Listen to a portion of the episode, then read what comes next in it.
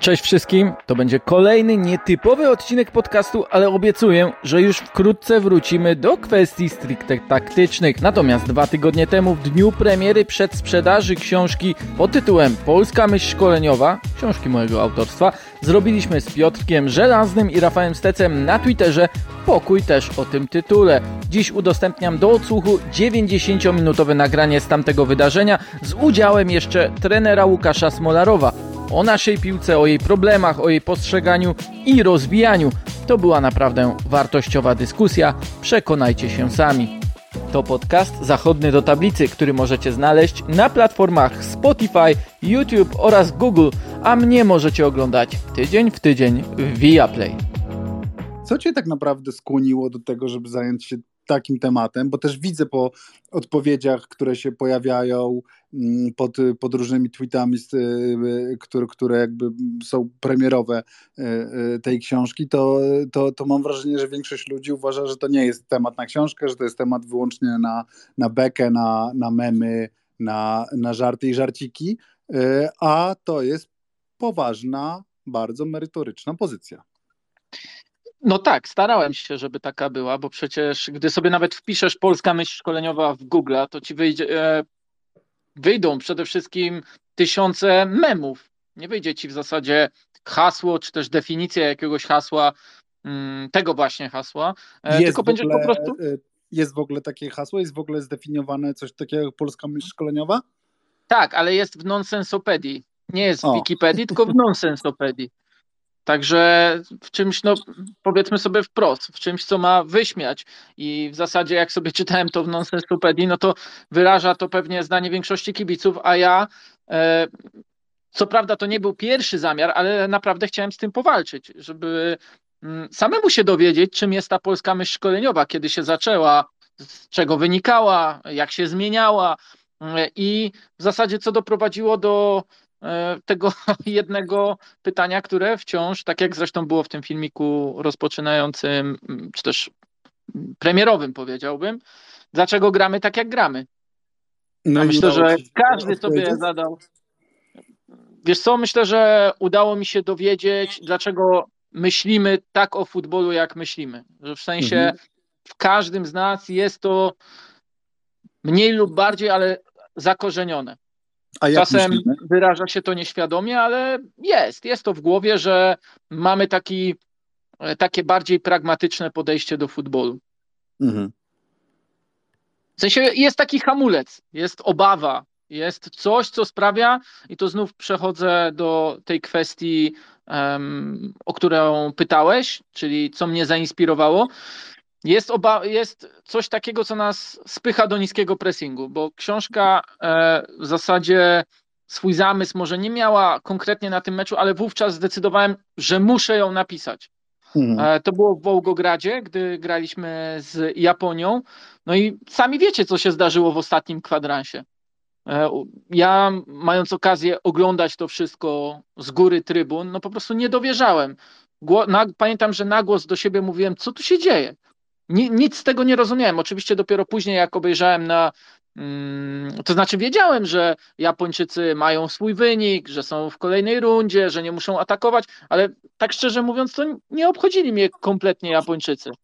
No Obchodziła mnie reprezentacja Polski, która stała wówczas w 10 na własnej połowie mm, i tylko Robert Lewandowski, pamiętam jak biegał takim, no, to nie można nazwać sprintem, no bardziej truchtem, w jakimś takim fałszywym pressingu, po dwóch takich e, przebieżkach machnął rękoma i stał.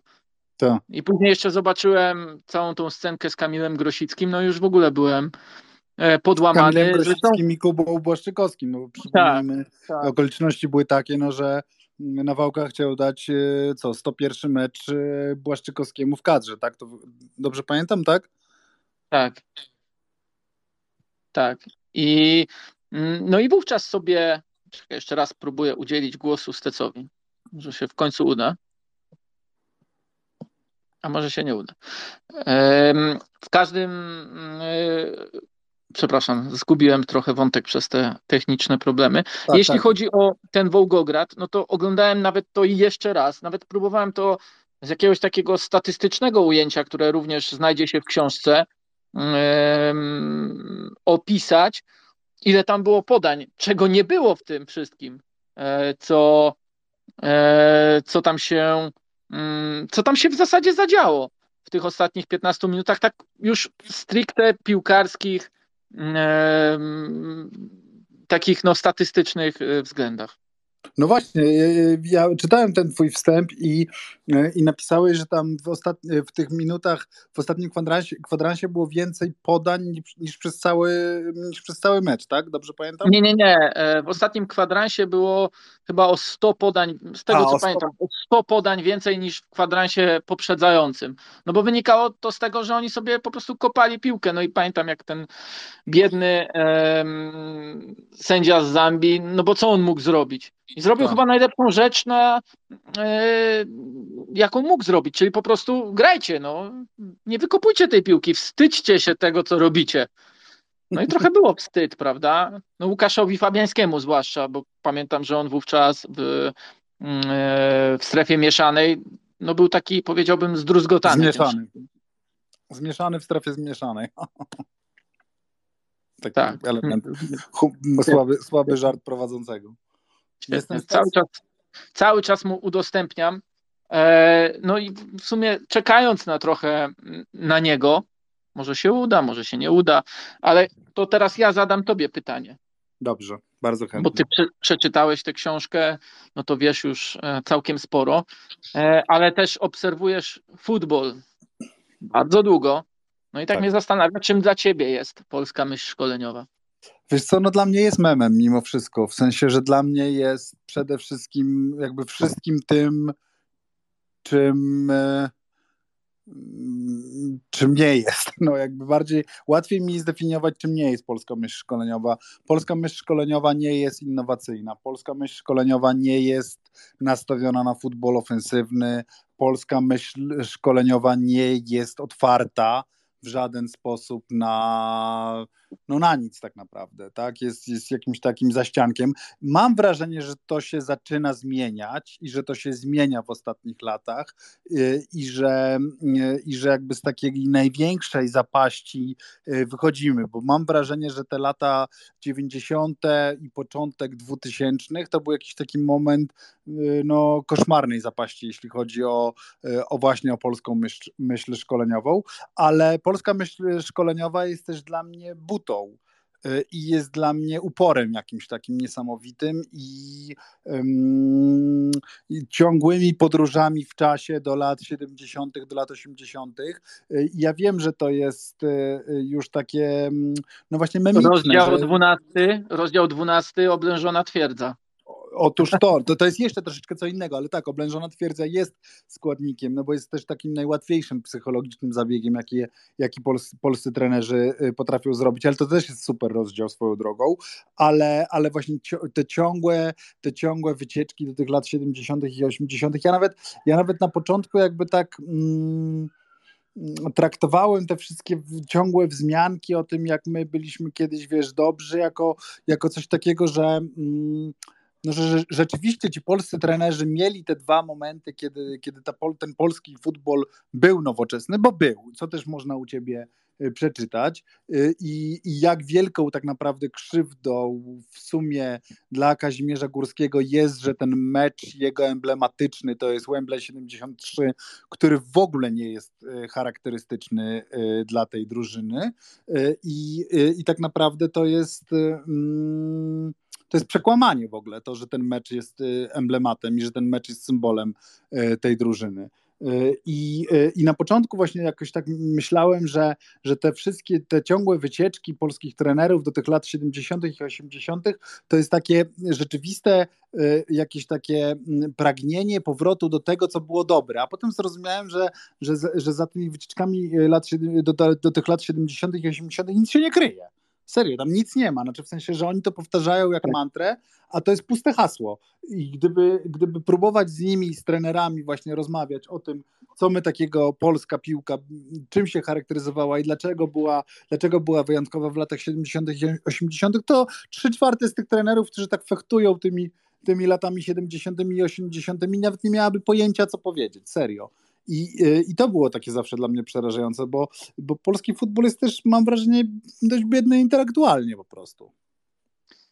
No dobrze, ponieważ nie ma jeszcze Steca, to cały czas dobieramy trzecią osobę i Piotrek zgłosił się e, z pytaniem, więc udostępniam głos. Ops, i już powinno być. Halo Piotrek? O, chyba już go nie ma. Ja jest. Cześć Piotrek. A, wyciszony ma mikrofon.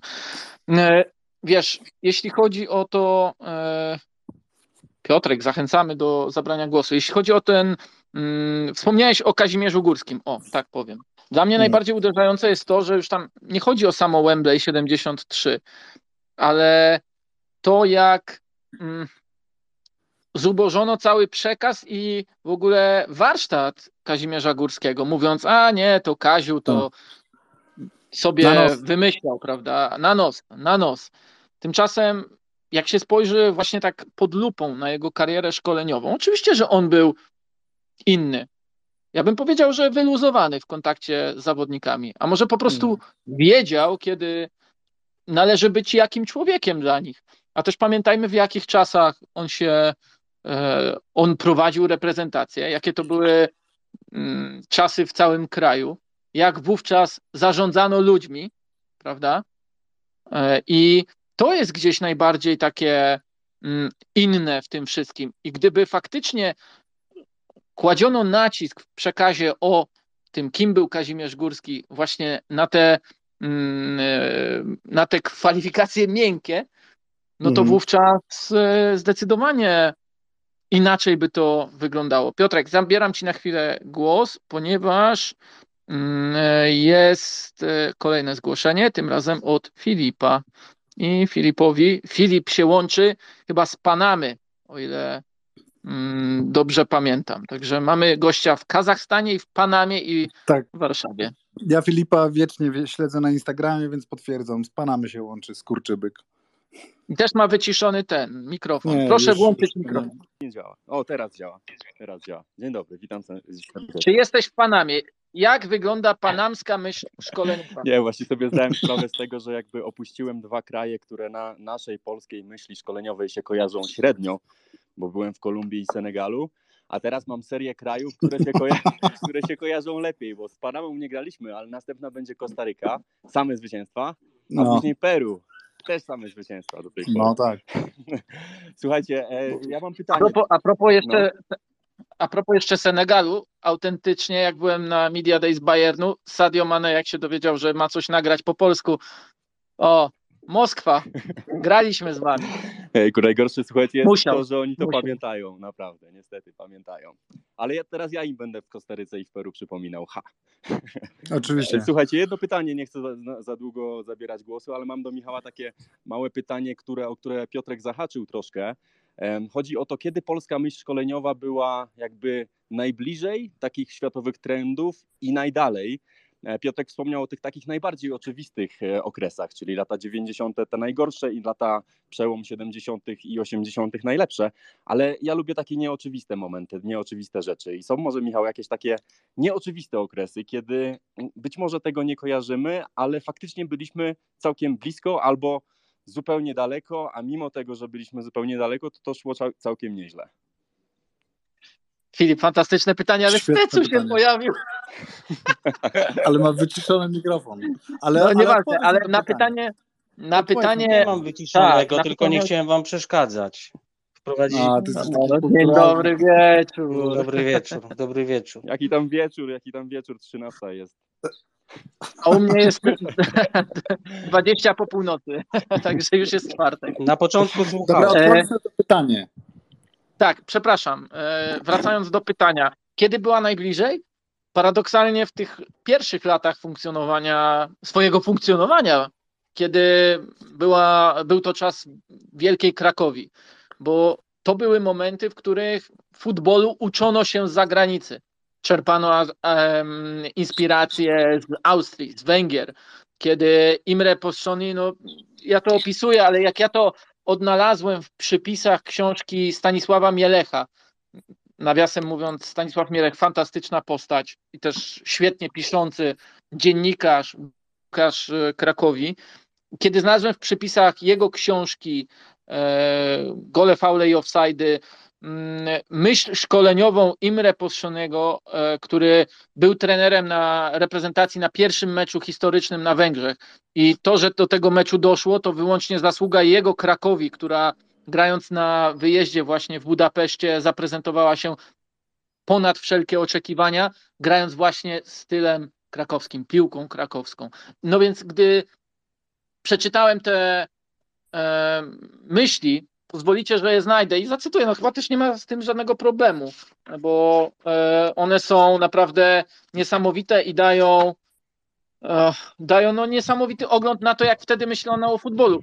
W sensie wszystko już w futbolu było, to tylko to potwierdza. Otóż cytuję, to jest oczywiście za książką Stanisława Mielecha, ale to są myśli Imre Postrzonego, czyli trenera wówczas Krakowi. Piłka musi ciągle krążyć, bo taki system gry nie pozwala przeciwnikowi obstawić graczy i ściągnąć siły w zagrożone miejsce. Nie należy piłki przetrzymywać. Należy zmuszać przeciwnika do daremnych startów po piłkę. Trzeba wytrzymywać z podaniem do momentu, gdy zdecydował się na atak i wówczas posyłać piłkę swoim partnerom koło nogi przeciwnika. Efekt takiej gry, która jest grą na wyczerpanie, jest widoczny dopiero w drugiej połowie meczu. Wtedy zmęczonemu przeciwnikowi strzela się bramkę po bramce. Każde podanie należy przyjmować, będąc zwróconym twarzą w kierunku bramki przeciwnika. My dziś się zachwycamy przyjęciem kierunkowym. To jest to.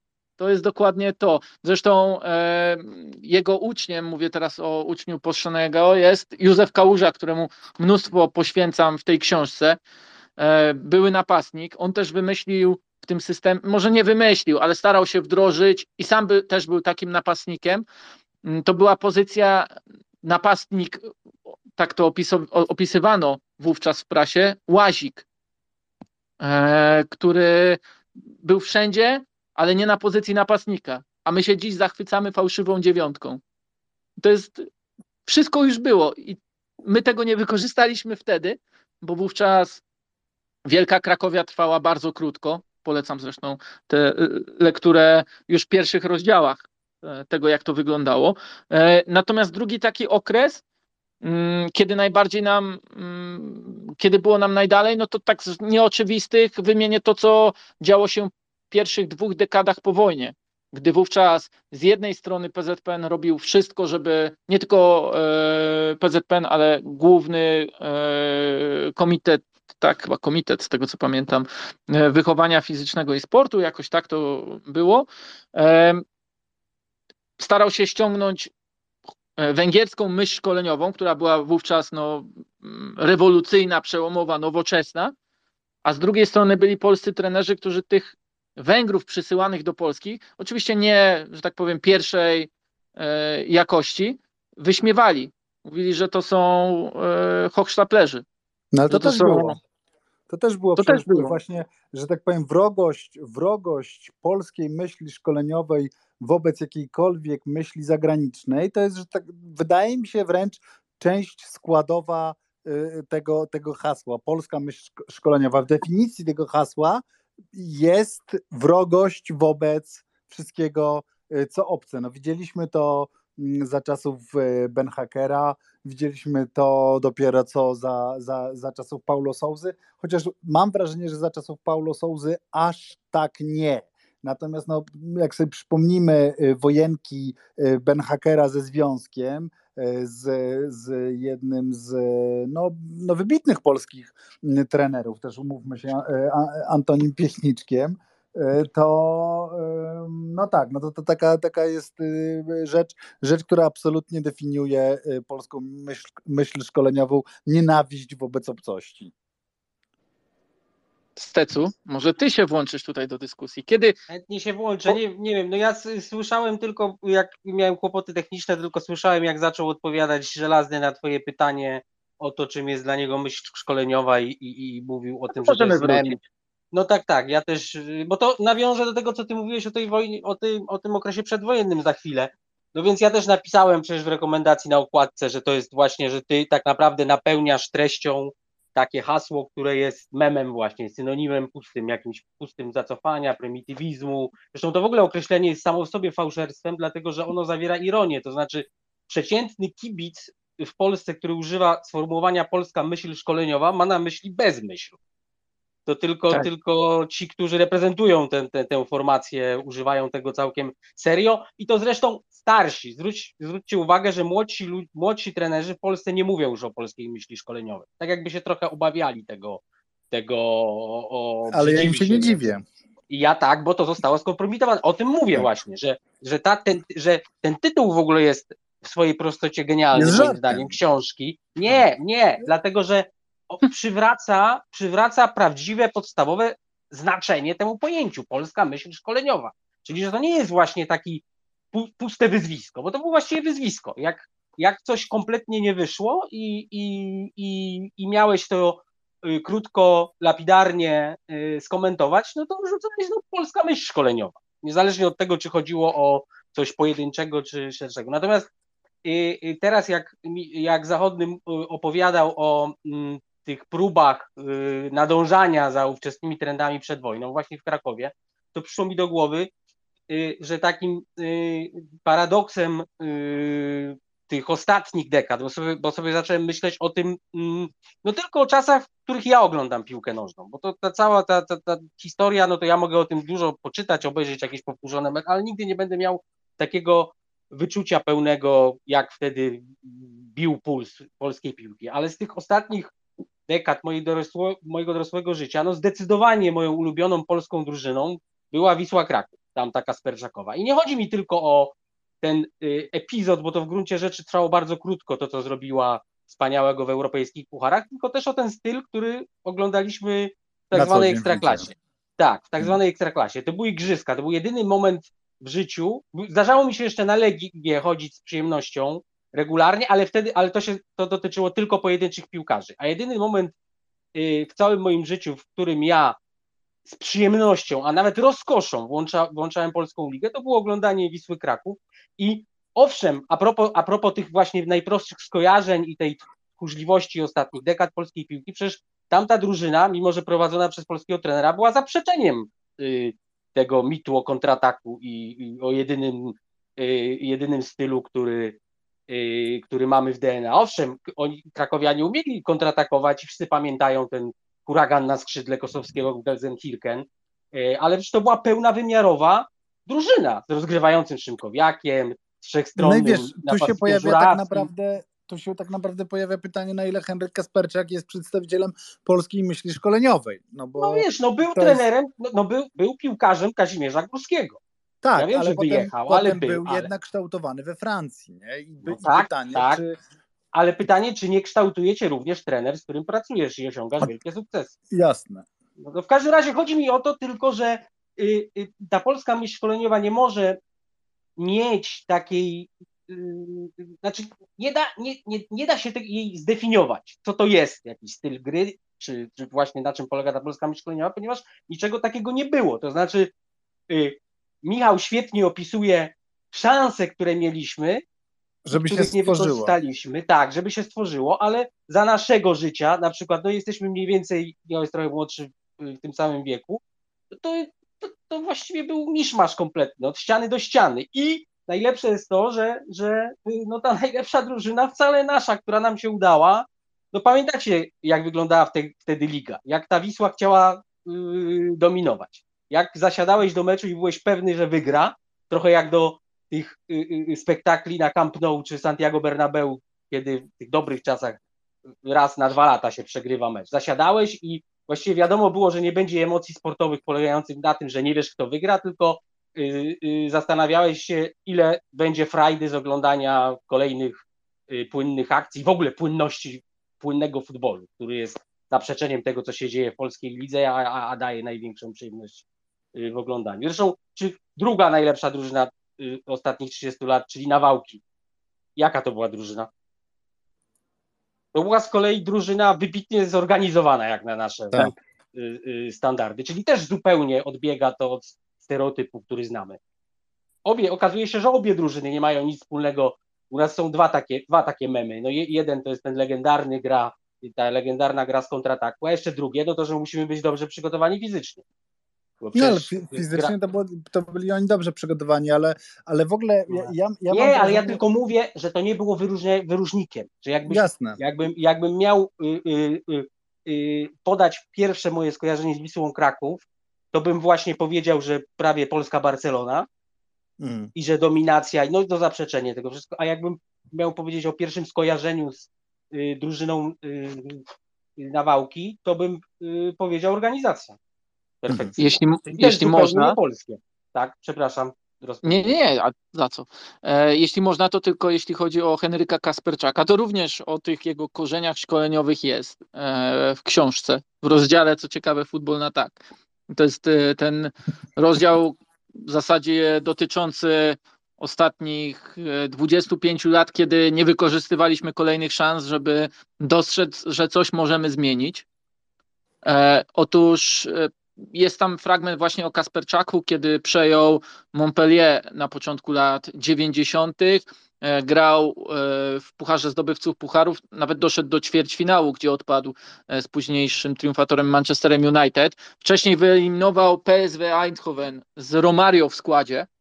Wygrali 1-0 u siebie, później w rewanżu zmienił ustawienie.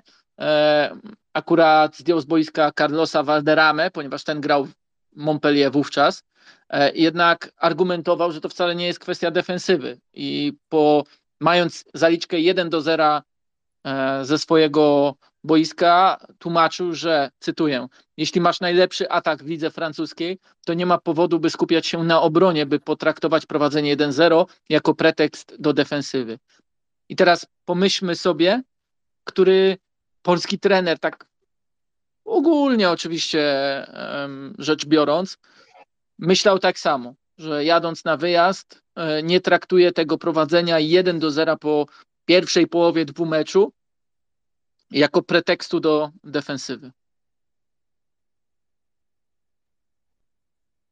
No, taki trend, e, jeśli chodzi. Stecu, ale było też pytanie Filipa, ja bym do niego wrócił i jeśli mogę, to zadam je tobie, bo e, dotyczyło one tego, kiedy Twoim zdaniem nam było najbliżej do hmm, wykorzystania tych zagranicznych inspiracji, a kiedy najdalej. Ale ty mówisz o całej historii w ogóle polskiej piłki? Jest to może ja trochę bardziej o tym powiedziałem, o tej no historii no właśnie, na bazie właśnie książki, ale tak e, twoim zdaniem. Ale czekaj, no, mówimy o reprezentacji na przykład ostatnich właśnie, nie wiem, 30 lat? Tak mi się, w sensie dowolnie nie, możesz to, potraktować to, to. Nie, no bo, bo wiesz, bo to jest bardzo trudne pytanie, dlatego że u nas tak naprawdę wszystko, co się wydarza dobrego jest takie plamkowe. To znaczy, no znacie tę historię z Legią Warszawa, która przez moment zdobywa Moskwy, yy, wygrywa z klubami Premier League, a potem implozja, potem właściwie zapada się kompletnie, znika z powierzchni ziemia, ziemi praktycznie.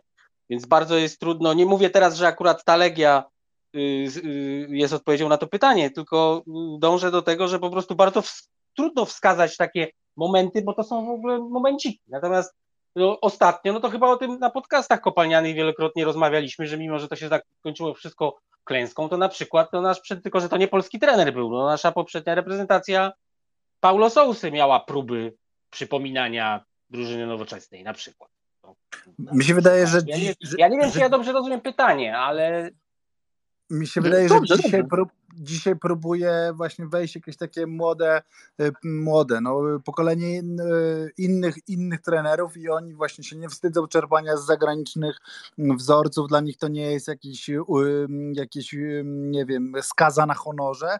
I tak sobie patrzę szczerze mówiąc czasami na Raków i myślę sobie, że Raków jest drużyną, która próbuje przynajmniej być nowoczesna. I wiem oczywiście, że to jest jeszcze bardzo mała próbka, no bo to co to jest? No to jest kilka, mm, to, to, to, jest, to jest dopiero mgnienie, no to, ten, ten Raków, no ale, ale przynajmniej wiesz, że, że to jest drużyna, która chce grać wysokim pressingiem, która chce grać no, y, koniecznie trójką z tyłu, y, która no, no, no właściwie chwyta wszystkie mm, te, te, te najnowsze trendy e, europejskie i, e, i szczerze mówiąc to jest, to jest ogromna rzadkość, jak w, jak w Polsce coś takiego się dzieje. No, w zasadzie zasadzie w zasadzie się nie dzieje. No w sensie, że, że, że, że gdybym miał powiedzieć, która z, z drużyn, czy Raków, czy, czy reprezentacja jest bardziej, no nie wiem, no nie chcę powiedzieć w awangardzie, no bo to, bo to też nie o to chodzi, no ale, ale, ale która, no, która jest bardziej w, w, no, zgodna z trendami,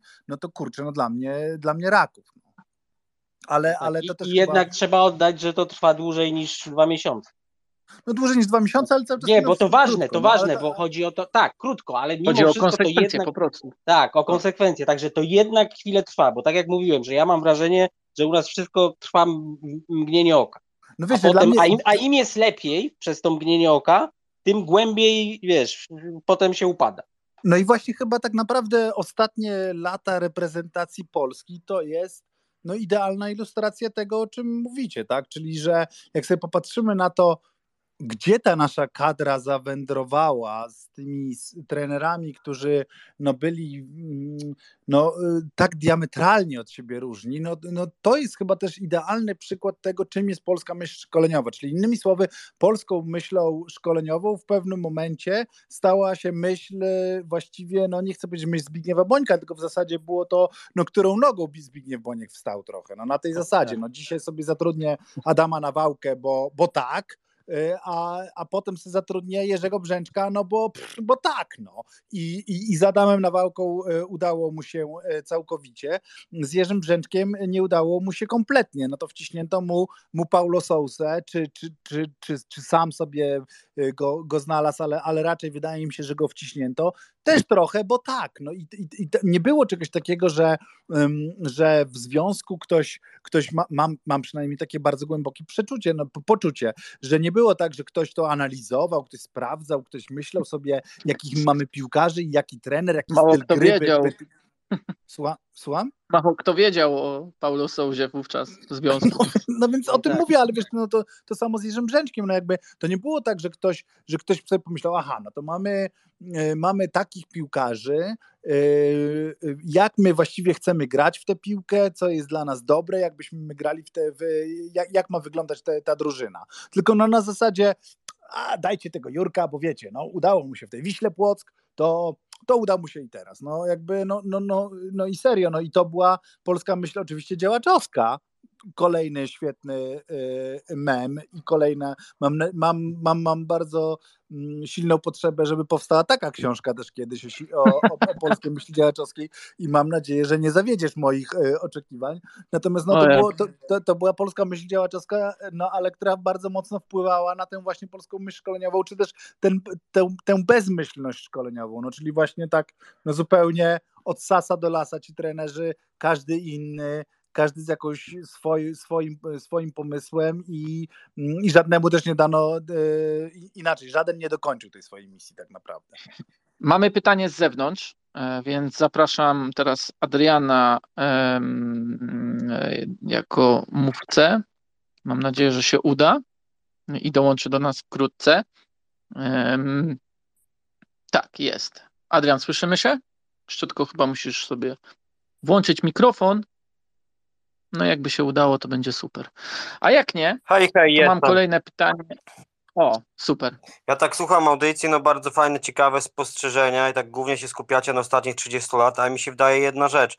Mówimy o polskiej myśli szkoleniowej, ale żeby ta myśl jakoś zakiełkowała i tak dalej, to trzeba czasu. Weź, wymieniliście drużynę Wisły, gdzie Kaspeczek chyba 3,5 roku trenował, Nawałka też 4 lata, że tak naprawdę, żeby były jakieś, e, jakieś efekty, to musi być jakiś dłuższy czas dany, żeby ten dany trener jakoś swoją wizję, swoje transfery, to drużynę pod siebie układał, a jak my wiecznie y, trenerów nawet w kadrze po nieudanych mistrzostwach zwalniamy, gdzie potencjał mamy ograniczony, wiadomo, w klubach, no to też jest rosyjska ruletka, praktycznie do trzech, do dwóch y, przegranych i do widzenia, więc mi się wydaje ciężko nam teraz jakokolwiek polską myśl szkoleniową wyróżnić, jakieś założenia, gdzie no teraz akurat w Ekstraklasie mamy, wcześniej tu ktoś powiedział, że no Raków takie mini, bo już y, Papszyn kupę lat jest, coś tam ogarnia, y, Fornalik y, w Piaście tak samo, to tam możemy powiedzieć, że to na razie są mikro, tak, bo my, my mamy marzenia tak jak kiedyś, żeby nasze kluby daleko wychodziły w Europę, żeby nasi trenerzy gdzieś za granicą trenowali. Mi się wydaje, że tu jest ten problem, że nasi trenerzy nie mają po prostu czasu się rozwinąć, tak? Bo mogą mieć pomysły, ale wszystko jest presja wyników, wszystko jest na teraz. Też mamy w miarę coraz lepsze budżety, no ale tak 10 lat się cofnę, to, to ograniczenia duże były. No jedyne mi się wydaje, moment, gdzie mógł być jakiś przełom, no to Nawałka, że tu jestem zdziwiony i wam zadam pytanie, jak myślicie, co decydowało, że jednak Nawałka po tym sukcesie na Euro i jak odszedł z kady, że nigdzie gdzieś za granicę go nie wzięli, czy sam nie chciał. Mi się wydaje, że to był jedyny moment, żeby ta nasza polska myśl szkoleniowa, tak jak kiedyś Hacker mówił, wyszła z chatek. I jak myślicie, co... Tak. I to, I to była chyba jedyna akcja ostatnia, żeby jakkolwiek przyłamać. Choć mi się wydaje, że może i Michniewicz teraz jakby kader nie objął, to też gdzieś tam, nie wiem, w lidze rosyjskiej się mówiło, gdzieś tam może by w top 10 lig gdzieś tam trenował, nie? I to są jedyne okazje, gdzie możemy po tą naszą myśl się zaczepić, że nasi trenerzy mogli coś znaczyć. Więc zadaję wam pytanie, co się stało, że Nawałka jednak nie poszedł gdzieś za granicę trenować, żeby jednak ta nasza myśl się rozwijała? Wiesz co, to jest super pytanie e, i ja zacznę, ale troszkę odpowiem w zasadzie na inną kwestię, bo uważam, że żeby polska myśl szkoleniowa w jakikolwiek zaczęła sposób kiełkować i mm, zapuszczać korzenie i e, przenosić się no, na coraz szersze pole, prawda? Mówię oczywiście o szkoleniowcach naszych. No to raz, że to wymaga konsekwencji. Dwa, wydaje mi się, że w naszych warunkach, przy, przy tym, jacy jesteśmy po prostu jako Polacy, mm, problemem jest również to, że ciężko nam cokolwiek narzucić. Nie akceptujemy czegoś, co jest narzucone.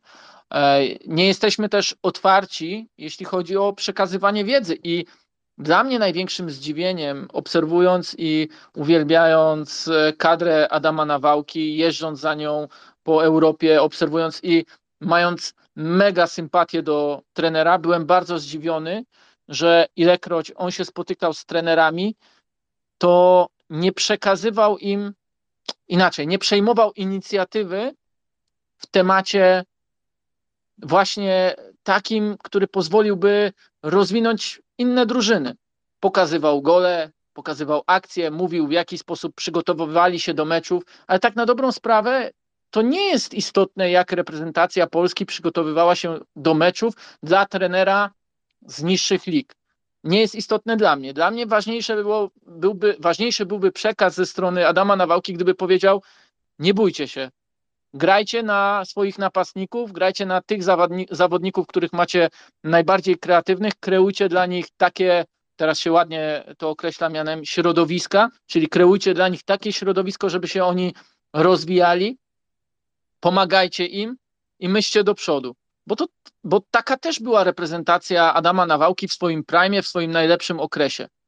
Nawet wtedy, kiedy w eliminacjach e, mundialu traciła więcej goli, ale potrafiła wówczas grać bardziej ofensywnie, bardziej zdecydowanie. A jednak wciąż słyszeliśmy, e, powiedzmy, bardziej ogólne rzeczy, jak zarówno w defensywie, jak i ofensywie.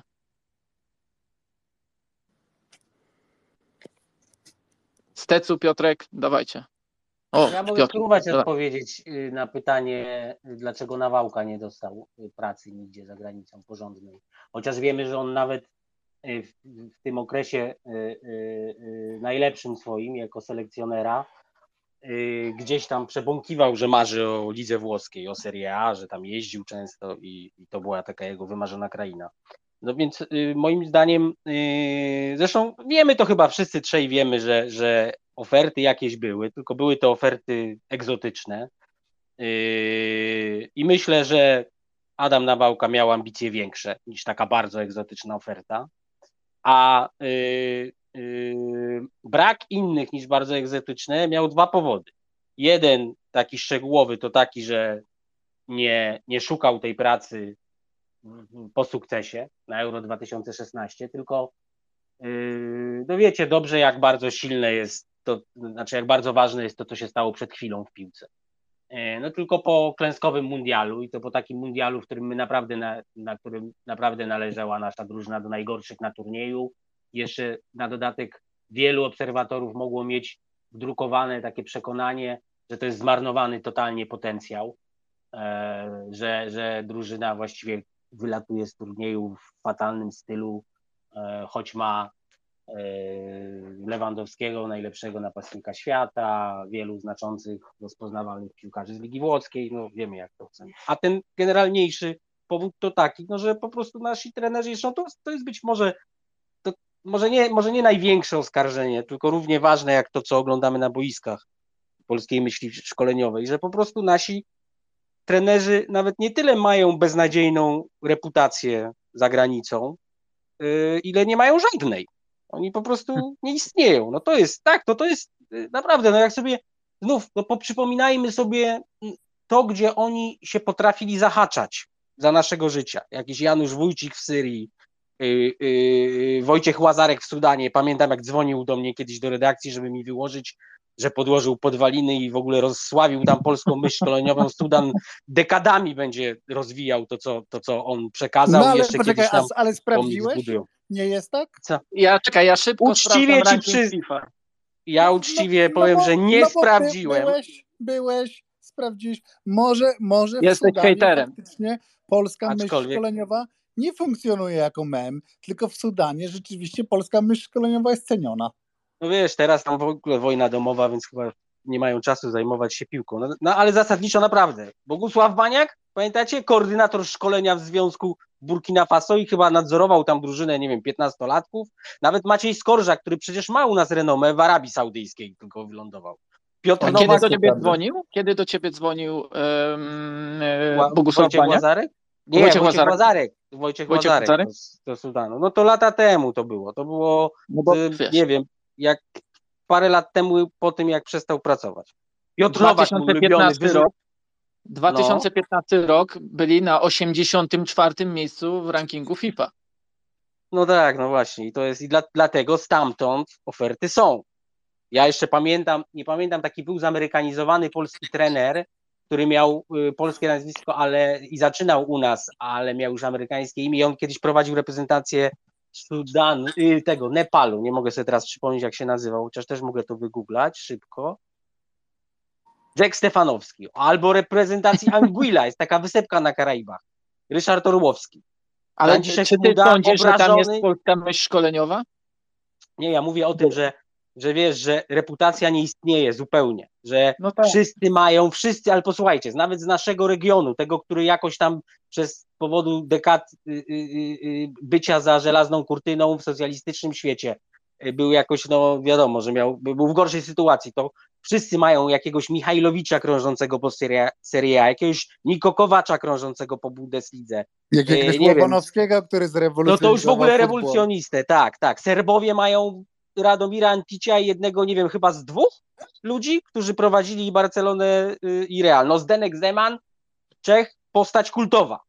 Chociaż niekoniecznie nawygrywał dużo, ale miał inne zasługi, nawet bym powiedział, że y, y, szlachetniejsze. No można by wymieniać, no całą listę, już nie mówię o tych właśnie czasach, od których zaczyna się książka Michała, czyli o, o czasach węgiersko-czesko-austriackiej ekipy ekipy myślicieli, którzy, którzy wymyślali, jak ma wyglądać piłkę nożną kiedyś. A no, u nas nie ma absolutnie, po prostu nie ma nikogo. No, Franciszek Smuda został obrażony, yy, znaczy właściwie to, to była hańba dla polskiej piłki, że selekcjoner traci pracę, po czym idzie do klubu z dna drugiej ligi niemieckiej, pamiętacie, i tam wytrzymał parę miesięcy. Yy, Jan Urban, tak, był chyba przez moment w Osasunie, też przez parę, yy, parę miesięcy. To są jakieś zupełnie pojedyncze epizody styczności z dużą piłką i to się naprawdę wydaje jakoś, nie wiem, statystycznie aż yy, yy, niemożliwe, bo jednak setki naszych piłkarzy grają za granicą. Przecież te nazwiska obce, które ja wymieniłem, tych Michajlowiczów i Kowaczów, rozmaitych, to są nazwiska ludzi, którzy byli na zachodzie piłkarzami, wrośli tam w tam to środowisko i potem zostali trenerami. Dlaczego my nie mamy nikogo takiego? Mimo, że od dekad Y, to oczywiście nie trwa tak długo, jakby mogło trwać, no bo była ta komuna, był ten zakaz wyjeżdżania za granicę, no ale jednak już trwa od dekad i w ogóle nie widać na horyzoncie nikogo, kto mógłby zostać trenerem y, w ważnej lidze. Więc to też pewnie na walce nie popłynął. A jednocześnie, jak zaczniesz rozmawiać z polskimi trenerami, to oni będą z bardzo mocno przekonywać cię, że nie, że oni trenują właśnie tak jak na zachodzie, że oni mają y, już też i drony, i laptopy, i wszystkie inne nowinki, i że w zasadzie, gdyby tylko dostali szansę potrenowania gdzieś na zachodzie, to by, mm, to by osiągali wyniki. No i, i, i wiesz, i z jednej strony właśnie y, y, przedstawiciele polskiej myśli szkoleniowej mają o sobie takie mniemanie, i, a z drugiej fakt, że, że właśnie te oferty w żaden sposób nie napływają i że, i że nikt nie chce polskich trenerów za granicą, nie daje im nic do myślenia. To jest trochę, to jest trochę taka mentalność, mam niestety takie wrażenie, że to jest trochę powtórzenie tej mentalności z lat 90. Y, polskich piłkarzy y, wyjeżdżających, mm, tak. Y, najczęściej to był, to był przykład z Bundesligi. No, takie, takie kultowe zdania polskich piłkarzy z lat 90. to, to wiesz, ja mógłbym to recytować obudzony w środku nocy. No, że, że, Trener no, się uwziął. Bo, bo trener się uwziął, albo trener nie lubi Polaków. Jeszcze była ta, ta, tak, takie tak. trener nie lubi Polaków. Czyli spisek, czyli klasyka, spisek. Niemczech, Niemczech nie lubią Polaków. Wiesz, w Niemczech to się nie lubi Polaków, więc, więc, więc, więc on dlatego nie gra. I ja mam niestety takie wrażenie, że, że, że, że, że przedstawiciele niektórzy, przynajmniej polskiej myśli szkoleniowej, też trochę w to wierzą, że, że to jest spisek. Natomiast oczywiście to jest rozmowa y, no, y, z punktu widzenia y, logiki bez sensu, no bo jest niefalsyfikowalna no, w żaden sposób. No,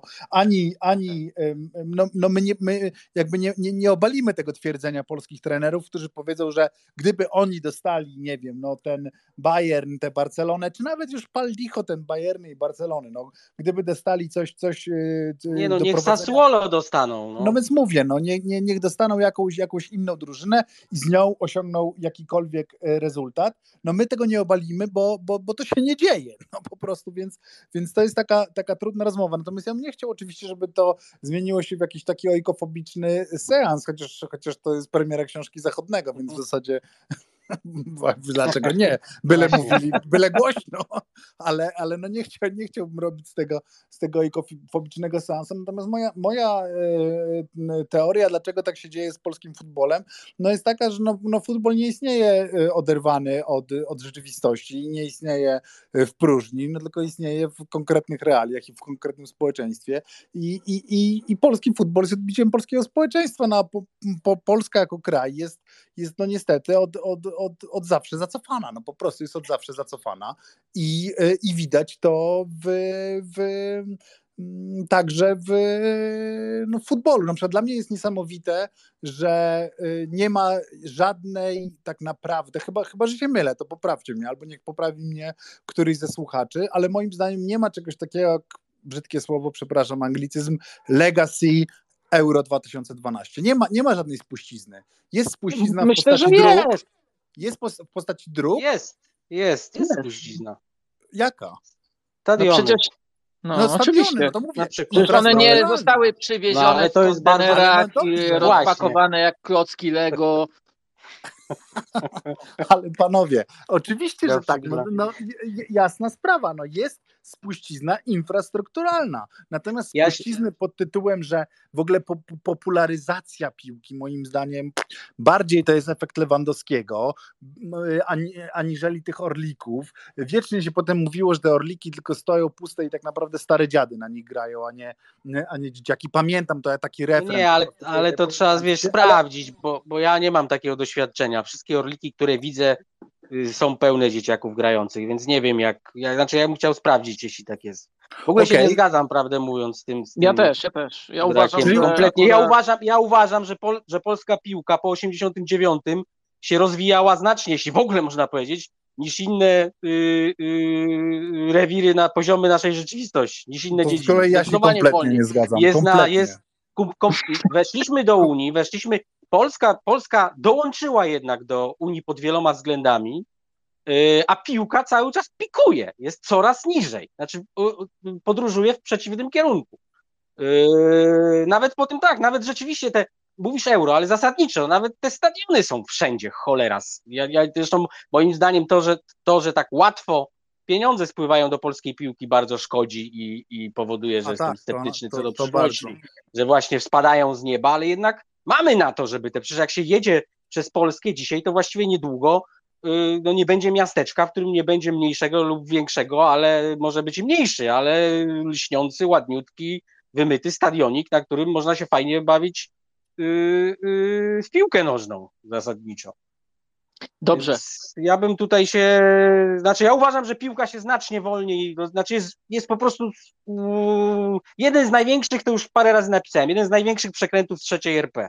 Wy, doi, doi mnóstwo pieniędzy publicznych, yy, nie daje nic w zamian. No właśnie, czyli się zgadzamy, no polska piłka. Nie, polska piłka, właśnie, więc mówię, do publicznych pieniędzy. Doi jest jedną z najgorszych, jakbym miał wskazać dziedziny najgorsze, to bym piłka nożna tam zajmuje poczesne miejsce. Cały Natomiast kraj się całkiem nieźle rozwijał. Miał różne wady, ale piłka się polska składa z samych wad. No nie z samych wad. No, nie, no właśnie, mamy... przepraszam Piotrek, ja teraz dojdę do głosu, bo mam kolejne pytanie. Oczywiście, Oczywiście zachęcam wszystkich słuchaczy do zadawania pytań, ale ten, e, to zdanie e, Steca mi pozwoli zahaczyć się o to, e, co sobie przygotowałem, ponieważ polska piłka zabiera same wady, to chciałem was zapytać, co w polskiej myśli szkoleniowej lubicie? Bezkompromisowość. Ja lubię bezkompromisowość. Ale nie żartem, no, no poważnie chciałem Ale ja zapytać. poważnie, no, przekonanie o, o własnej, o własnej wielko, wielkości, no to jest, to jest bardzo przydatne. No, moim zdaniem w ogóle ludzie w życiu powinni być pewni siebie. Czy fajnie są, jak są ludzie pewni siebie. I, e, i to przekonanie o wielkości polskiej piłki jest urocze. No czy, czy, czy przekonanie o wielkości e, polskiej myśli szkoleniowej. Moim, moim zdaniem to ułatwia tym, tym przedstawicielom tejże polskiej myśli szkoleniowej funkcjonowanie w społeczeństwie. No, jeżeli ktoś jest taki super przekonany o własnej, o własnej wartości. No wiesz, jak dobrze zarabia, to jest zazwyczaj, wiesz, że to pomaga w, w, w posiadaniu pewności siebie, jak dobrze zarabiasz. A oni zasadniczo w tym środowisku się dobrze zarabia na poziomie y, trochę niższym niż yy, niskoligowy nawet. Już nie będę wspominał do mojej ulubionej Stalowej Woli, która skończyła no nie, sezon nie, na, w połowie tabeli czwartej ligi.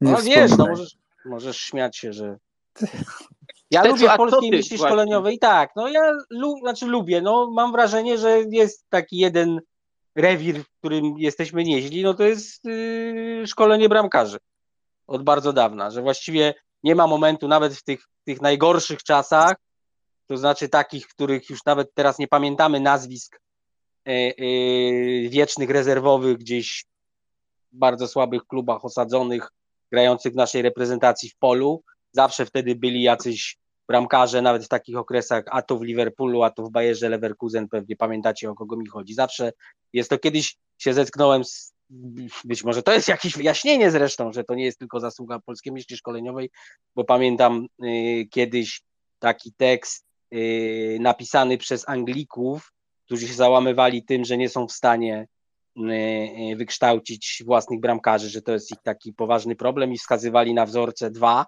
na świecie, Polska i USA bo wiecie, no w Premier League tych amerykańskich bramkarzy też było trochę dobrych. Nie chodzi o to, że oni są najlepsi na świecie, ale że po prostu trzymają klasę i że jest szeroka grupa takich y, y, bramkarzy z klasą. No i tam była taka teoria, że to przez ogólny rozwój sportowy, to znaczy e, y, świetnym bramkarzom łatwiej się rodzić w krajach, które uprawiają sporty również w szkołach za pomocą rąk. Znaczy w Ameryce jakieś basebole, koszykówki, u nas siatkówki, piłki ręczne, a Anglicy takich nie mają.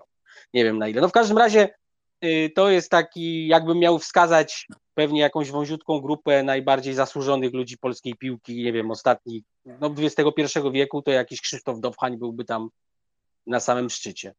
E, I to tak zupełnie serio. I lubię, ale mówię, i to oczywiście zabrzmi tak samo kpiąco, jak, y, y, jak to, co mówił przed chwilą Żelazny, ale ja lubię na rzecze polskiej myśli szkoleniowej, ten slang, który się wykształcił. Znaczy to sformułowanie, które y, mecz się nie ułożył, też y, banalne, y, pewnie robi się wam niedobrze, jak to słyszycie, ale ja uważam, że ono jest wspaniałe, bo, bo ono jest tak symptomatyczne, one tak, tak świetnie, ono tak świetnie demaskuje wypowiadającego je trenera, to znaczy mecz się nie ułożył, trener odsuwa od siebie sprawstwo, wpływ na cokolwiek. Nie, ten mecz się sam nie ułożył. Wszystkiemu winne są jakieś okoliczności zewnętrzne. Gdyby się były lepsze Ułożył. te okoliczności zewnętrzne, to by się ułożył i wtedy wynik byłby lepszy. I jest, no jest w tym coś pięknego. Po prostu wychodzimy, modlimy się przed, a jak ktoś nie umie modlić, to może, nie wiem, no jakieś dymy, są różne sposoby magiczne, żeby, żeby się udało. W każdym razie ja uwielbiam, jest ileś takich sformułowań, no centrostrzał to wszyscy znają, ale mecz się nie ułożył jest moim ulubionym, ponieważ mam wrażenie, że, że ono też tak demaskuje tę pewność siebie, o której ty mówisz. To znaczy, ona jest na, na zewnątrz manifestowana, natomiast wewnątrz jest błaganie o to, żeby mecz się ułożył po prostu. Więc Dobrze. to lubię. Dobrze. E, Mateusz chce zadać nam pytanie, więc proszę teraz Mateusza, by włączył mikrofon i śmiało. Mam nadzieję, Ja, że nie ja, zacznie. chciałbym, O, jest. ja chciałbym tak się spytać, czy, czy, czy, tutaj, czy tutaj wszyscy zebrani tak naprawdę wiedzą, co oznacza polska myśl szkoleniowa, bo ja naprawdę tak jakbym chciałbym się dowiedzieć. Jeżeli ktoś tu jest taki na, na, taki, na tej grupie, to chciałbym się naprawdę tego dowiedzieć. No, Och, y, Michał napisał szkoleniowa? książkę o tym. No. Właśnie. Z Nie mogę wszystkiego zrobić. Spotkaliśmy się z okazji napisania, napisania książki przez Michała Zachodnego właśnie o polskiej myśli szkoleniowej, no więc y, zachęcamy bardzo serdecznie wszystkich, żeby kupowali tę książkę i się dowiadywali, że tak powiem, własnym, własnym trochę sumptem. No, no o to chodzi, żeby, żeby książkę kupić i przeczytać, a szczególnie, że to jest naprawdę, naprawdę bardzo dobra, bardzo dobra i bardzo rzeczowa pozycja. No i, i my oczywiście tutaj, bo to łatwo się wpada w te, w te heheszki, mówiąc, mówiąc o, o polskiej piłce i, i łatwo sobie y, tam y, dowcipkować, y, ale, ale to jest naprawdę poważna rzecz i, i, i bardzo fajna i pokazuje też właśnie, że, że były momenty, kiedy, kiedy no, polska myśl szkoleniowa była nowoczesna, była w awangardzie, była tym, co się działo na zachodzie, a, a jeszcze ciekawsze, że, że bywała w awangardzie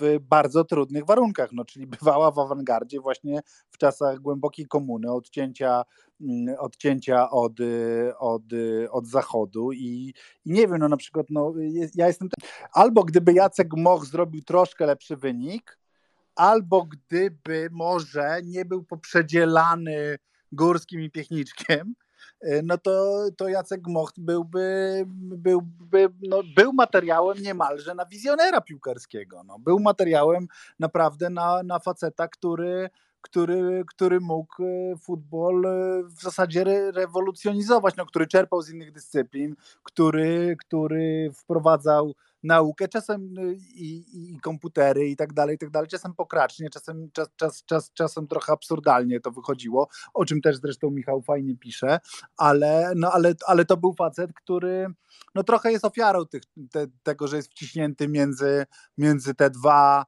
mm, gigantyczne jednak sukcesy, między te dwa medale y, i, y, i, i byłby trochę inaczej oceniany.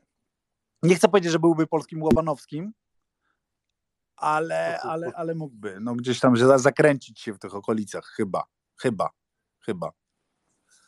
Od razu tak na wstępie powiem, że nie miałem na myśli, żeby żadnego śmieszkowania, tylko tak na, naprawdę, ogólnie jestem bardzo ciekaw tej książki, więc już tylko jak będzie dostępna w ogólnej sprzedaży, więc będzie zamówiona i chciałbym się, bardzo jestem ciekaw wniosków, które Michał e, e, uwiecznił w tej książce, więc jestem, jestem bardzo ciekawy i zobaczymy, jakie, jakie właśnie wnioski e, uda mi się w, ustrzec z tej, z tej książki i wtedy na pewno się odezwę do Jasne. Michała i zobaczymy, bo szczerze powiedziawszy, nie wiem jak tutaj zebrani ludzie, ale tak naprawdę ja, będąc trenerem, nie wiem jaka jest polska myśl szkoleniowa. No to ja na powiem, przykład- polska myśl szkoleniowa to jest tak, gramy z kontry i to też ciekawe, bo, bo tak naprawdę mam wrażenie, że polskie drużyny, przynajmniej reprezentacja już od jakiegoś czasu z tą kontrą też miewa problemy i to takie dość poważne. No, no właśnie, no E, ale, właśnie. ale, ale no, w- y, że tak powiem, polska myśl szkoleniowa to jest właśnie gra z kontry i gra pragmatyczna, przede wszystkim pragmatyzm. I chyba tak naprawdę y, y, pod tytułem tej książki Michała mogło, mogłoby być coś z pragmatyzmem. E, Nie wiem, czy się ze mną zachodniak zgodzisz, no ale to jest opowieść o Okej. polskim pragmatyzmie. Rozumiem, No rozumiem. Czyli, czyli, Jest. Jest. Czyli Ja też jako trener, e, Mateusz, muszę ci powiedzieć, że też o tym myślałem też się zastanawiałem, e, czym jest ta polska myśl szkoleniowa, na ile e, na ile jestem w stanie ją zdefiniować i po to też tą mm, książkę napisałem. Mm, Mhm. Czy w niej udzielam ci odpowiedzi takiej bezpośredniej, czy tworzę jej definicję? Nie. Bo też uważam, że każdy po lekturze sam będzie wiedział i sam Mhm. sobie nakreśli, no, jeśli nie ramy takiej definicji, to na pewno kilka takich wniosków z niej wyciągnie, które będzie miał e, związane właśnie z polską myślą szkoleniową i też będzie wiedział, myślę, że mogę, tego, mogę to mówić o trenerach młodego pokolenia, po głosie też, wydaje mi się, że takim jesteś, że będzie wiedział, w którym odwrotnym kierunku iść, po prostu. Ale widzisz, od razu mówisz odwrotnym. I to ja wam jeszcze powiem jedną rzecz. Ja, ja kiedyś y, bardzo chciałem też zdefiniować y, polską myśl szkoleniową i bardzo mnie to interesowało i pojechałem w miejsce, w którym y, uznałem, że najlepiej można się dowiedzieć, czym jest polska myśl szkoleniowa, do, do Wisły. y, Przed kominek w Wiśle. Y, I, y, i bardzo chciałem y, y, z, z trenerem Piechniczkiem porozmawiać o polskiej myśli szkoleniowej i o tym, no, czym ona się charakteryzuje i czy kiedyś była nauczana, tak to, tak to nazw, nazwijmy, tak? czy ona była gdzieś kiedyś wykładana, jakby, czy świat chciał się od nas po, po medalu w 1982 roku y, uczyć i ym, no tak, no zapis tej rozmowy jest, jest dostępny w, w drugim y, tomie kopalni i mm, no wydaje mi się, że, że, że, że to też dużo mówi o tym, czym jest polska myśl szkoleniowa. Ale powiem ci, że ten wywiad twój z Antonim Piechniczkiem tylko mnie przekonał o tym, żeby nie rozmawiać z trenerami e, tamtego pokolenia w Mhm. przygotowaniu tej książki. Mhm. Bo uważam, że to do niczego by nie prowadziło, nie uzyskałbym, nie wiem, bardziej klarownych informacji, a jeśli już to tylko gdzieś by to zmąciło jakiś taki przekaz, do którego zmierzałem. Wydawało mi się, że i nawet nie wydawało mi się, ale gdy tylko em, czytałem ich wypowiedzi na przykład bezpośrednio po meczach, czy mm, z wywiadów w czasie ich aktywności, no to wówczas e, wiedziałem, że tam jest większy konkret. Po prostu. Mhm. Mhm. I, i nie jest to, oczywiście nie w każdym przypadku, to, to, to jasne, ale że czytając tamte wypowiedzi z, tamte, z tamtego okresu, z tamtych książek, z tamtych gazet, więcej uzyskałbym treści niż teraz.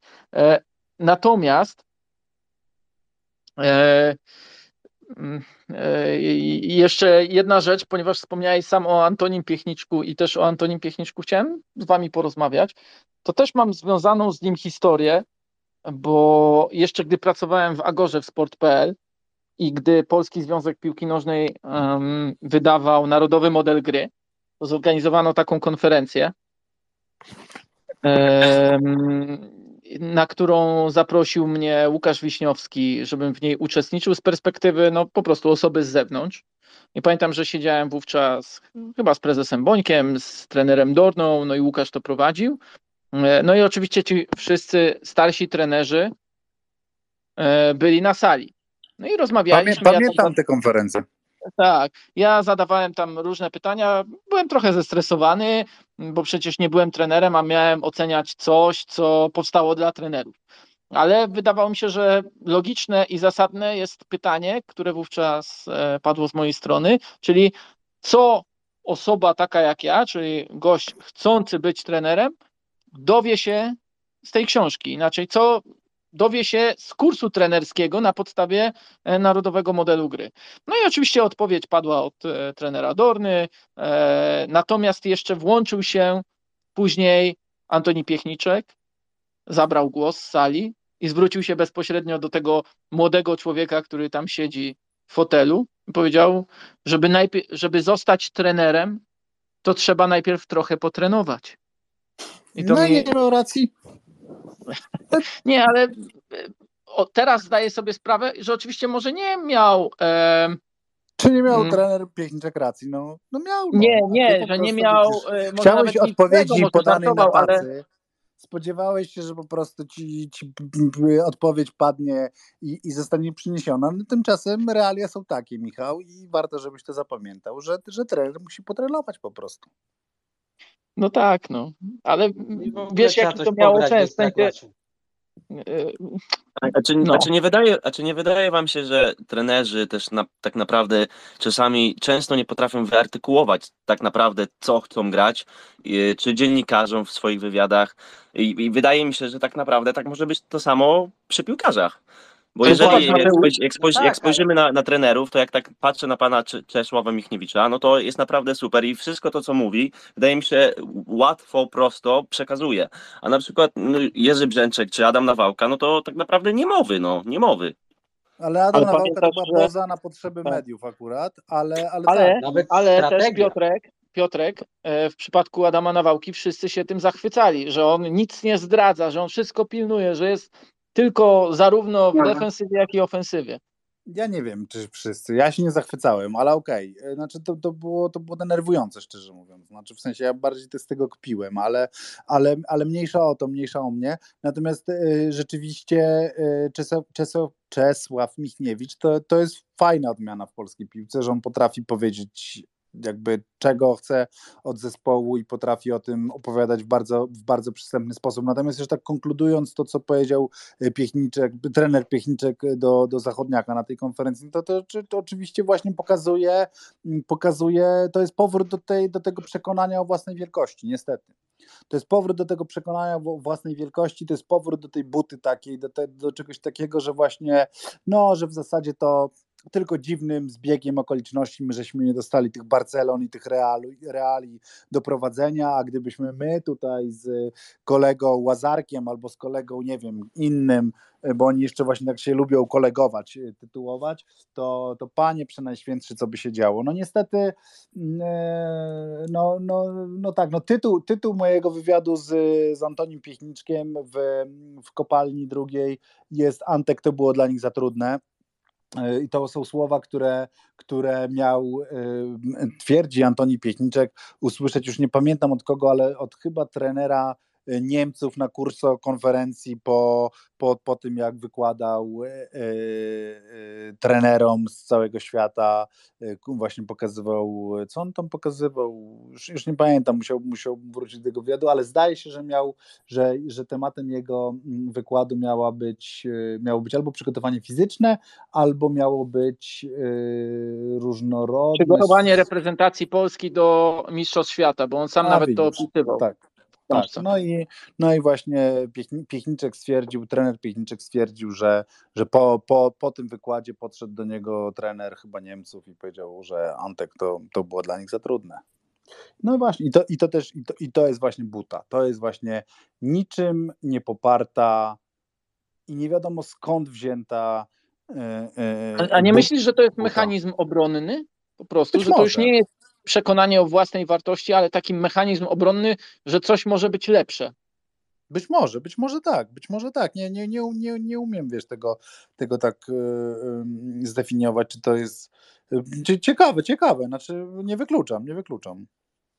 Ja zdecydowanie yy, mam takie podejrzenie właśnie, że to jest mechanizm obronny i dla mnie najbardziej, zdecydowanie najbardziej symptomatycznym okresem dla mojego nie wiem jak to właściwie nazwać, takiego prywatnie stworzonego rysu psychologicznego e, przedstawicieli polskiej, polskiej myśli szkoleniowej był czas Ben Hackera w Polsce. To znaczy to, co się zaczęło, to akurat nie trener, chociaż on też próbował być trenerem, ale to, co się zaczęło od y, Grzegorza Laty na, pamiętacie pewnie, na słynnej konferencji y, na początku kadencji Ben Hackera, kiedy on został trenerem pierwszym zagranicznym, E, e, wymuszonym właściwie przez media, wtedy tak się mówiło i jak Grzegorz Lato wstał i rzucił do dziennikarzy, a teraz my będziemy was jebać.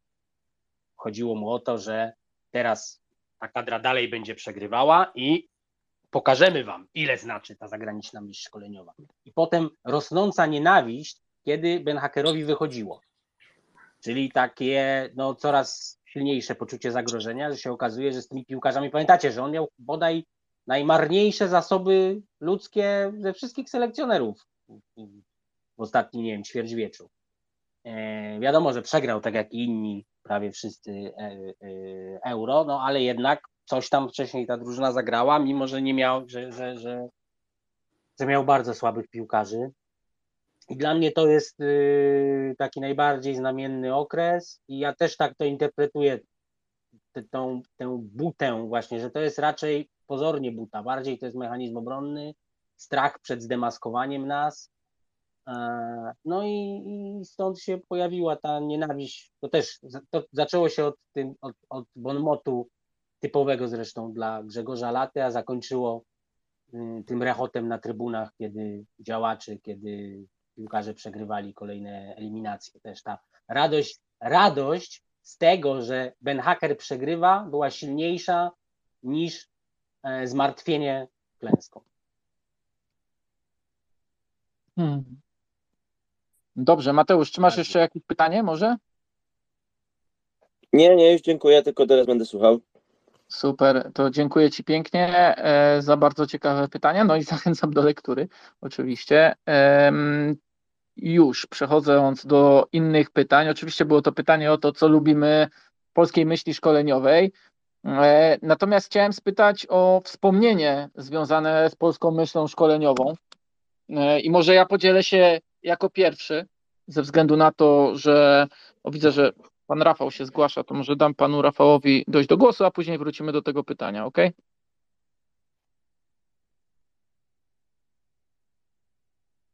I mamy pana Rafała z nami.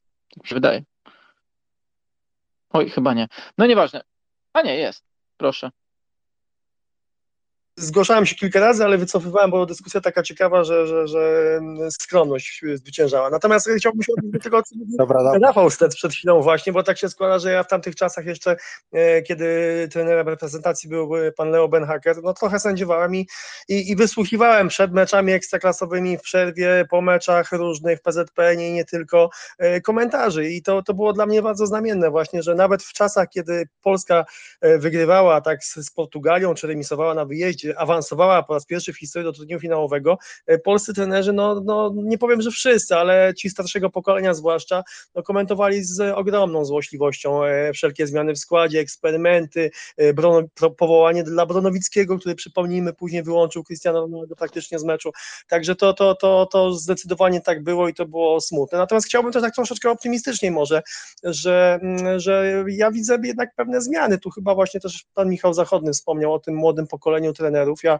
ja dosyć często pojawiam się na meczach e, dzieci, młodzieży i, i, i rzeczywiście widzę, widzę, widzę, że chyba zaczyna być lepiej. E, e, I, I, nie tylko jeśli chodzi o zachowanie, powiedzmy tam na tych meczach ty, ty opiekunów, rodziców, ale właśnie to, co najważniejsze, jeśli chodzi o piłkę, o przyszłość piłki nożnej, to, to właśnie pracę trenerów. Także wydaje mi się, że, że jest zdecydowanie pod tym względem lepiej i myślę, że, że chętnie bym się dowiedział. Nie wiem, czy o tym w książce jest, czy w ogóle jest jakiś pomysł na, na, na polską myśl szkoleniową, na jakiś kanon nowoczesny, czy jest po prostu tak, jak, jak hmm. że, że ci młodzi trenerzy uczą się no, bezpośrednio y, za granicą albo, albo korzystając z materiałów zagranicznych, a w Polsce, no to cóż, chodzą do, do, do, do tej szkoły, bo muszą, żeby dostać papier i, i tyle. Czy tak jest może? E, powiem szczerze, ja będąc na kursie, mm, tym najbardziej podstawowym, miałem ogromną frajdę. I tak jak wiele osób narzeka na poziom, to oczywiście ja, ciężko mi jest ocenić poziom. Czy, nie wiem, nauczyłem się czegoś nowego o taktyce? Nie, ale nauczyłem się o, wiele o prowadzeniu treningów, e, rzeczy, które do dziś mi pomagają, gdy prowadzę zespół, gdy prowadzę zajęcia. I miałem ogromną frajdę z tych zajęć e, i zawsze polecam każdemu chętnemu, czy też zastanawiającemu się, czy warto iść na kurs. Otóż warto. Oczywiście, że kurs podstawowy to nie jest historia taktyki, to nie jest historia futbolu ani nic z tych rzeczy. To jest po prostu nauka, jak zostać trenerem, co robić, kiedy stanie przed tobą e, nastu, nie wiem, dziesięciolatków i jak e, po prostu im pomóc, a nie zaszkodzić. I w tym względzie otrzymałem pozytywne odpowiedzi. W książce się tym nie zajmuję, natomiast mm, owszem, też dostrzegam, że coraz więcej młodych trenerów e, wchodzi na ten poziom już nie tylko pracy z młodzieżą, ale również pracy w piłce zawodowej na szczeblu centralnym. Natomiast też jest tak, że e, nie możemy ich skojarzyć z nową falą polskiej myśli szkoleniowej z racji tego, że każdy z nich czerpie z innych wzorów zagranicznych. To nie jest tak, że wszyscy mamy jedną książkę zagraniczną, którą czytamy i tak chcemy grać, jako powiedzmy młodzi trenerzy. Nie mówię teraz o sobie, mówię o tych właśnie e, osobach szkolących, bo ja nie szkolę młodzieży. To by mhm. było dobre, to by było świetne, ale tak to niestety nie działa. Każdy ma swoje inspiracje, każdy traktuje je inaczej. Może to też jest dobre. Może to też przyniesie efekty, ale no. Czy nie większe efekty byłyby, gdyby to było tak jak w Belgii, gdzie coś zostało narzucone, tak jak w Niemczech, gdzie związek jeszcze bardziej dosadnie mm, nawet przejmował tych zawodników, żeby szkolić ich na swój sposób. Po prostu no wyjmował ich z klubu. No właśnie, ja się tak zastanawiam, czy my bardziej potrzebujemy w Polsce narodowego modelu gry, polskiej, nowej, nowoczesnej myśli szkoleniowej, czy bardziej potrzebujemy większej grupy trenerów, którzy są wyszkoleni w różnych stylach, być może na różne sposoby w różnych krajach, ale po prostu wyszkoleni. Hmm, no, to jest bardziej potrzebne. Ja myślę, że generalnie potrzebujemy trenerów odważnych. Po prostu. No odważnych. tak, tylko, tutaj właśnie wkracza z kolei polska myśl działaczowska, prawda? I, tak. i pol, polska myśl działaczowska bardzo często niestety i bardzo skutecznie może niwelować nawet dobrze kiełkującą polską myśl szkoleniową, no bo, no bo taka prawda, no to są wszystko naczynia naczynia połączone. Też się zgadzam z Michałem, że potrzebujemy trenerów odważnych, czy ja bym powiedział inaczej, potrzebujemy trenerów otwartych, potrzebujemy ludzi, którzy, którzy chcą się uczyć, którzy, którzy no, no, no, no krótko mówiąc mają, mają jakiś yy, jakby to powiedzieć, no nie, nie chcę powiedzieć, że mają zajawkę na to, co robią, bo, bo to jest takie, takie, takie bardzo płytkie, no tylko no, tacy, którzy, którzy jakby wiedzą, że muszą, że muszą sami się douczyć, którzy wiedzą, że muszą sami doczytać, którzy, którzy jakby nie, nie zadowalają się tylko tam kursami i tak dalej, i tak dalej, ale, ale problem jest taki właśnie, że, że ta polska myśl działaczowska no natychmiast, natychmiast yy, może, może każdego usadzić w miejscu, tak?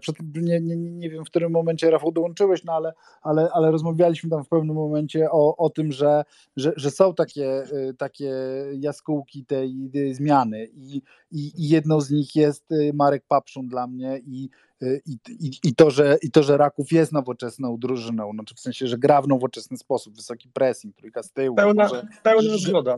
Tylko, że no, no, no Marek Papszun ma wyjątkowe warunki do, do, do, do, do działania. No, wy, wyjątkowe, no to, to nie są standardowe warunki do, do działania, prawda? No to się chyba wszyscy zgodzimy, no, że, że, że, że to jest anomalia. W polskiej piłce Raków Częstochowa i jego właściciele i, i, i, i, i, i ten ekosystem, który stworzyli Markowi Popszunowi, to jest anomalia. To nie jest, to nie jest, to nie jest normalność polskiej piłki, niestety.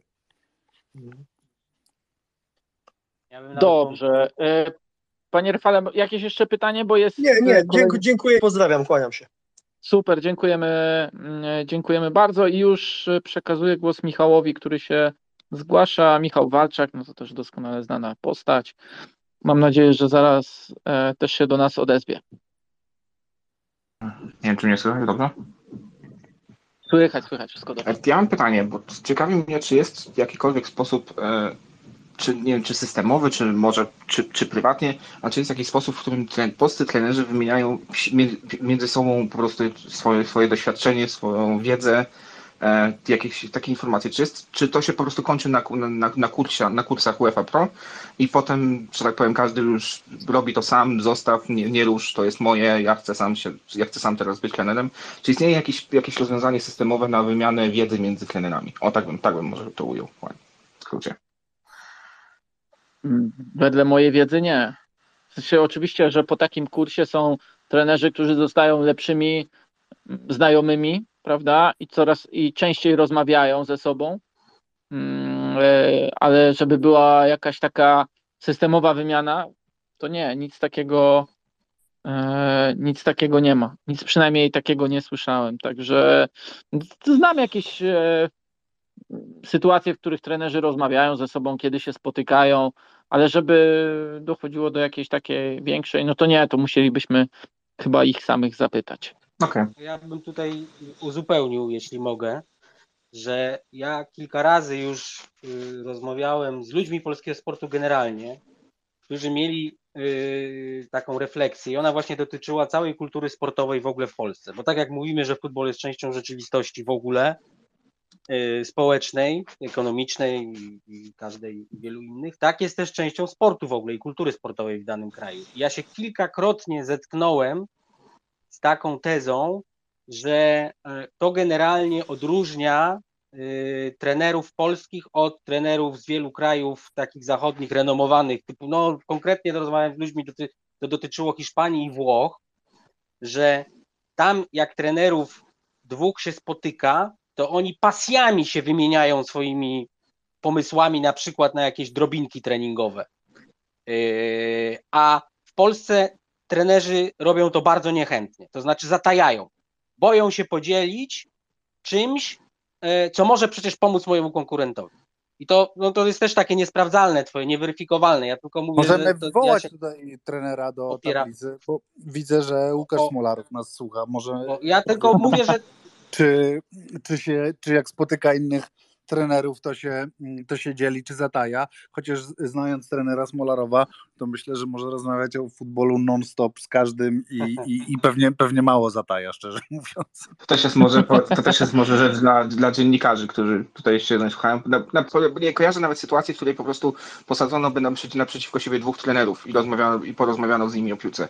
Nie, nie kojarzę takich sytuacji, że są jakieś wywiady, są, są, są prowadzone jakieś studia tego typu, ale z reguły w takiej sytuacji jest jeden trener, który opowiada o sobie i tak dalej, ale nie kojarzę, nie kojarzę sytuacji, w której do, dochodziłoby do jakiejś konfrontacji w jakimś programie telewizyjnym, czy, czy internetowym, czy jakimkolwiek innym. Także może to też jest jakiś, jakiś pomysł do zrealizowania ale, przez kogoś. Wiesz to, Michał? Ale to jest jeszcze się... coś innego, bo mi się wydaje, że to jest ogólnie taka ubogość kultury piłkarskiej po prostu. No, u nas w ogóle jest słaby poziom dyskusji i rozmowy o piłce. No, no, no niestety, no taka prawda. No u nas to jest takie wszystko troszeczkę no, no takim standardem jedziemy. No jak, jak czasami faktycznie widzę jakieś takie urywki, e, e, nie wiem, czy, czy, czy, czy, czy holenderskich jakichś programów, czy, czy mm, no, no, takie, takie są kultowe, kultowe śmigają z, z, z napisami, bo to oczywiście ja, ja muszę oglądać coś takiego z napisami, jak, jak Cruyff bierze i, i, i tłumaczy te swoje ustawienie i, i dyskutuje z innymi, z innymi trenerami w studiu. No, no u nas rzeczywiście coś takiego nie ma miejsca, bo, bo mam wrażenie, że my no my, my nie, nie, nie, specjalnie nawet umiemy rozmawiać o piłce I, i wydaje mi się, że ta książka, że ta książka Michała e, jest taką e, forpocztą zmiany i to jest, i to jest dla mnie super, bo, bo, bo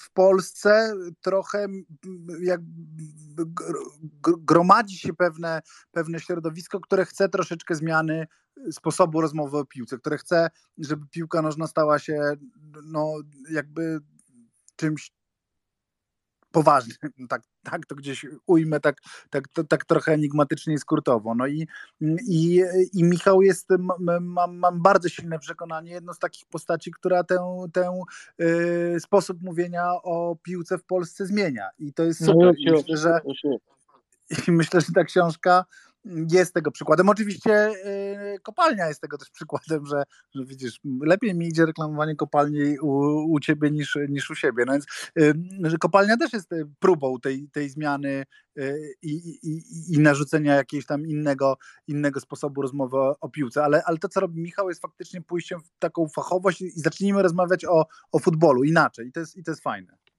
Ale wiesz co, wydaje mi się, że jednak coraz więcej jest tej fachowości w rozmowach. Coraz tak więcej. Jak, tak, że tak, jest coraz więcej, tak. że jest. O, oczywiście, no, nie, nie tak. oczekujmy, tak. że nagle.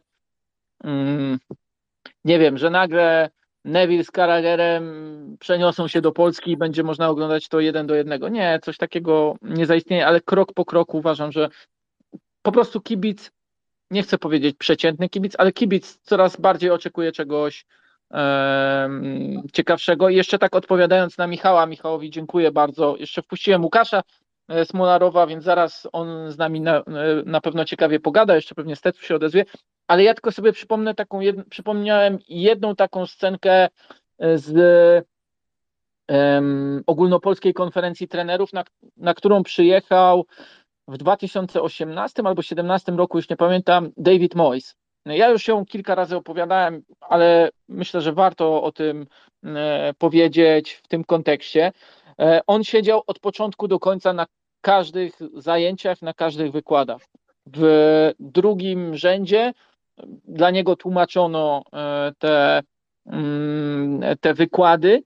No i oczywiście wówczas już jako trener z doświadczeniami w Manchesterze United na poziomie Premier League, ale też na poziomie Ligi Hiszpańskiej mógłby, tak powiem, odbębnić swoje, a wówczas zrobiliśmy e, myślę, że fajną godzinną rozmowę i po prostu dać sobie spokój. W sensie nie obserwować, jak trener wówczas z pogoni Sielce pro, po, prowadzi pokazowy trening, tylko gdzieś tam robić sobie fotki z innymi trenerami. Tymczasem on na tym treningu, na tych zajęciach pokazowych siedział z notesem otwartym, zapisywał sobie każde małe ćwiczenie, każdą małą rzecz, która mu się podobała, gdy przypominam sobie też to bardzo dobrze, nawoływano polskich trenerów, żeby z zakulis e, spotkawki przyszli, obejrzeli ten trening, który nawiasem mówiąc dotyczył obrony wysokiej, czyli pressingu wysokiego.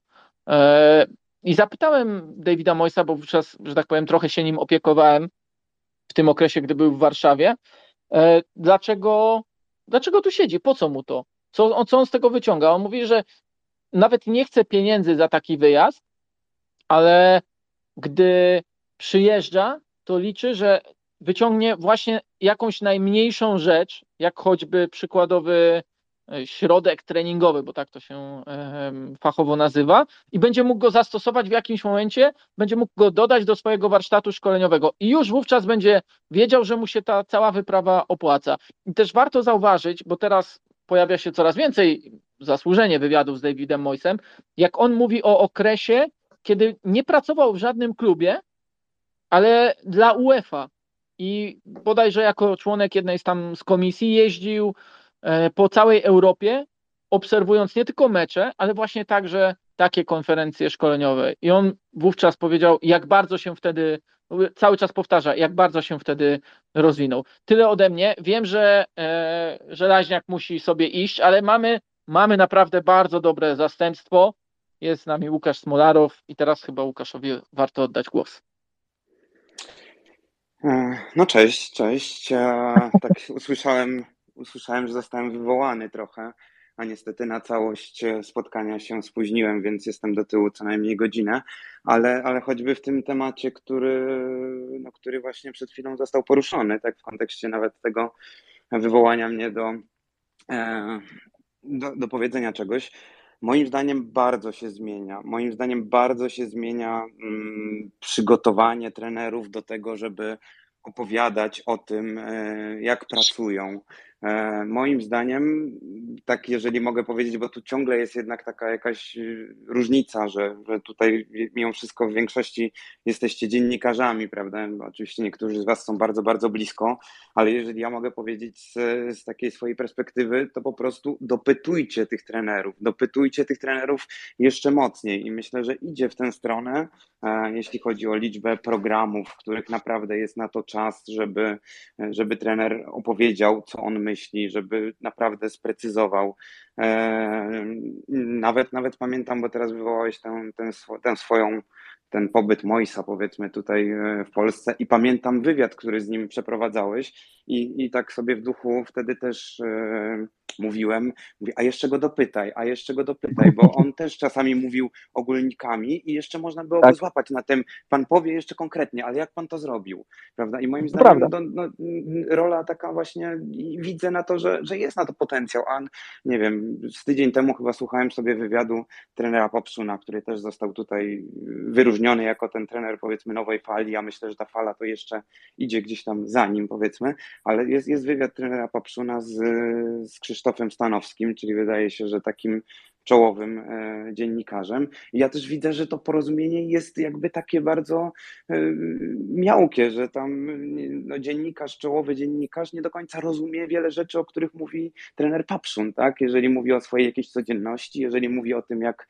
jak pracuje, więc moim zdaniem wiele trzeba takich rozmów wiele trzeba takich rozmów i wiele trzeba poświęcić czasu na to, żebyśmy my wszyscy trochę byli siebie bliżej, tak? Dziennikarze bliżej, e, dziennikarze bliżej trenerów, a przez to trenerzy bliżej kibiców i przez to zbudujemy coś po prostu e, w moim odczuciu większego, że, że, że o tej piłce się będzie rozmawiało lepiej, że o tej piłce się będzie rozmawiało bardziej szczegółowo i że, że wszyscy jako całość pójdziemy po prostu do przodu, bo ja cały czas e, widzę dużo rzeczy takich, które są zupełnie niezrozumiałe i, i brakuje osób, które potrafią je wytłumaczyć, a często trenerowi no nie jest tak prosto jakby samemu to, to ciągnąć. On też potrzebuje jakieś takie wsparcie i to nie mówię o jakimś takim wsparciu, żeby teraz to były jakieś oklaski i wielkie rzeczy, ale, ale takie wsparcie do zrozumienia tego, co on robi. Tyle z dyskusji na temat polskiej myśli szkoleniowej, a książkę możecie nabyć przez internet na labotiga.pl oraz zaczytanymundial.pl, a od 10 sierpnia również w księgarniach stacjonarnych.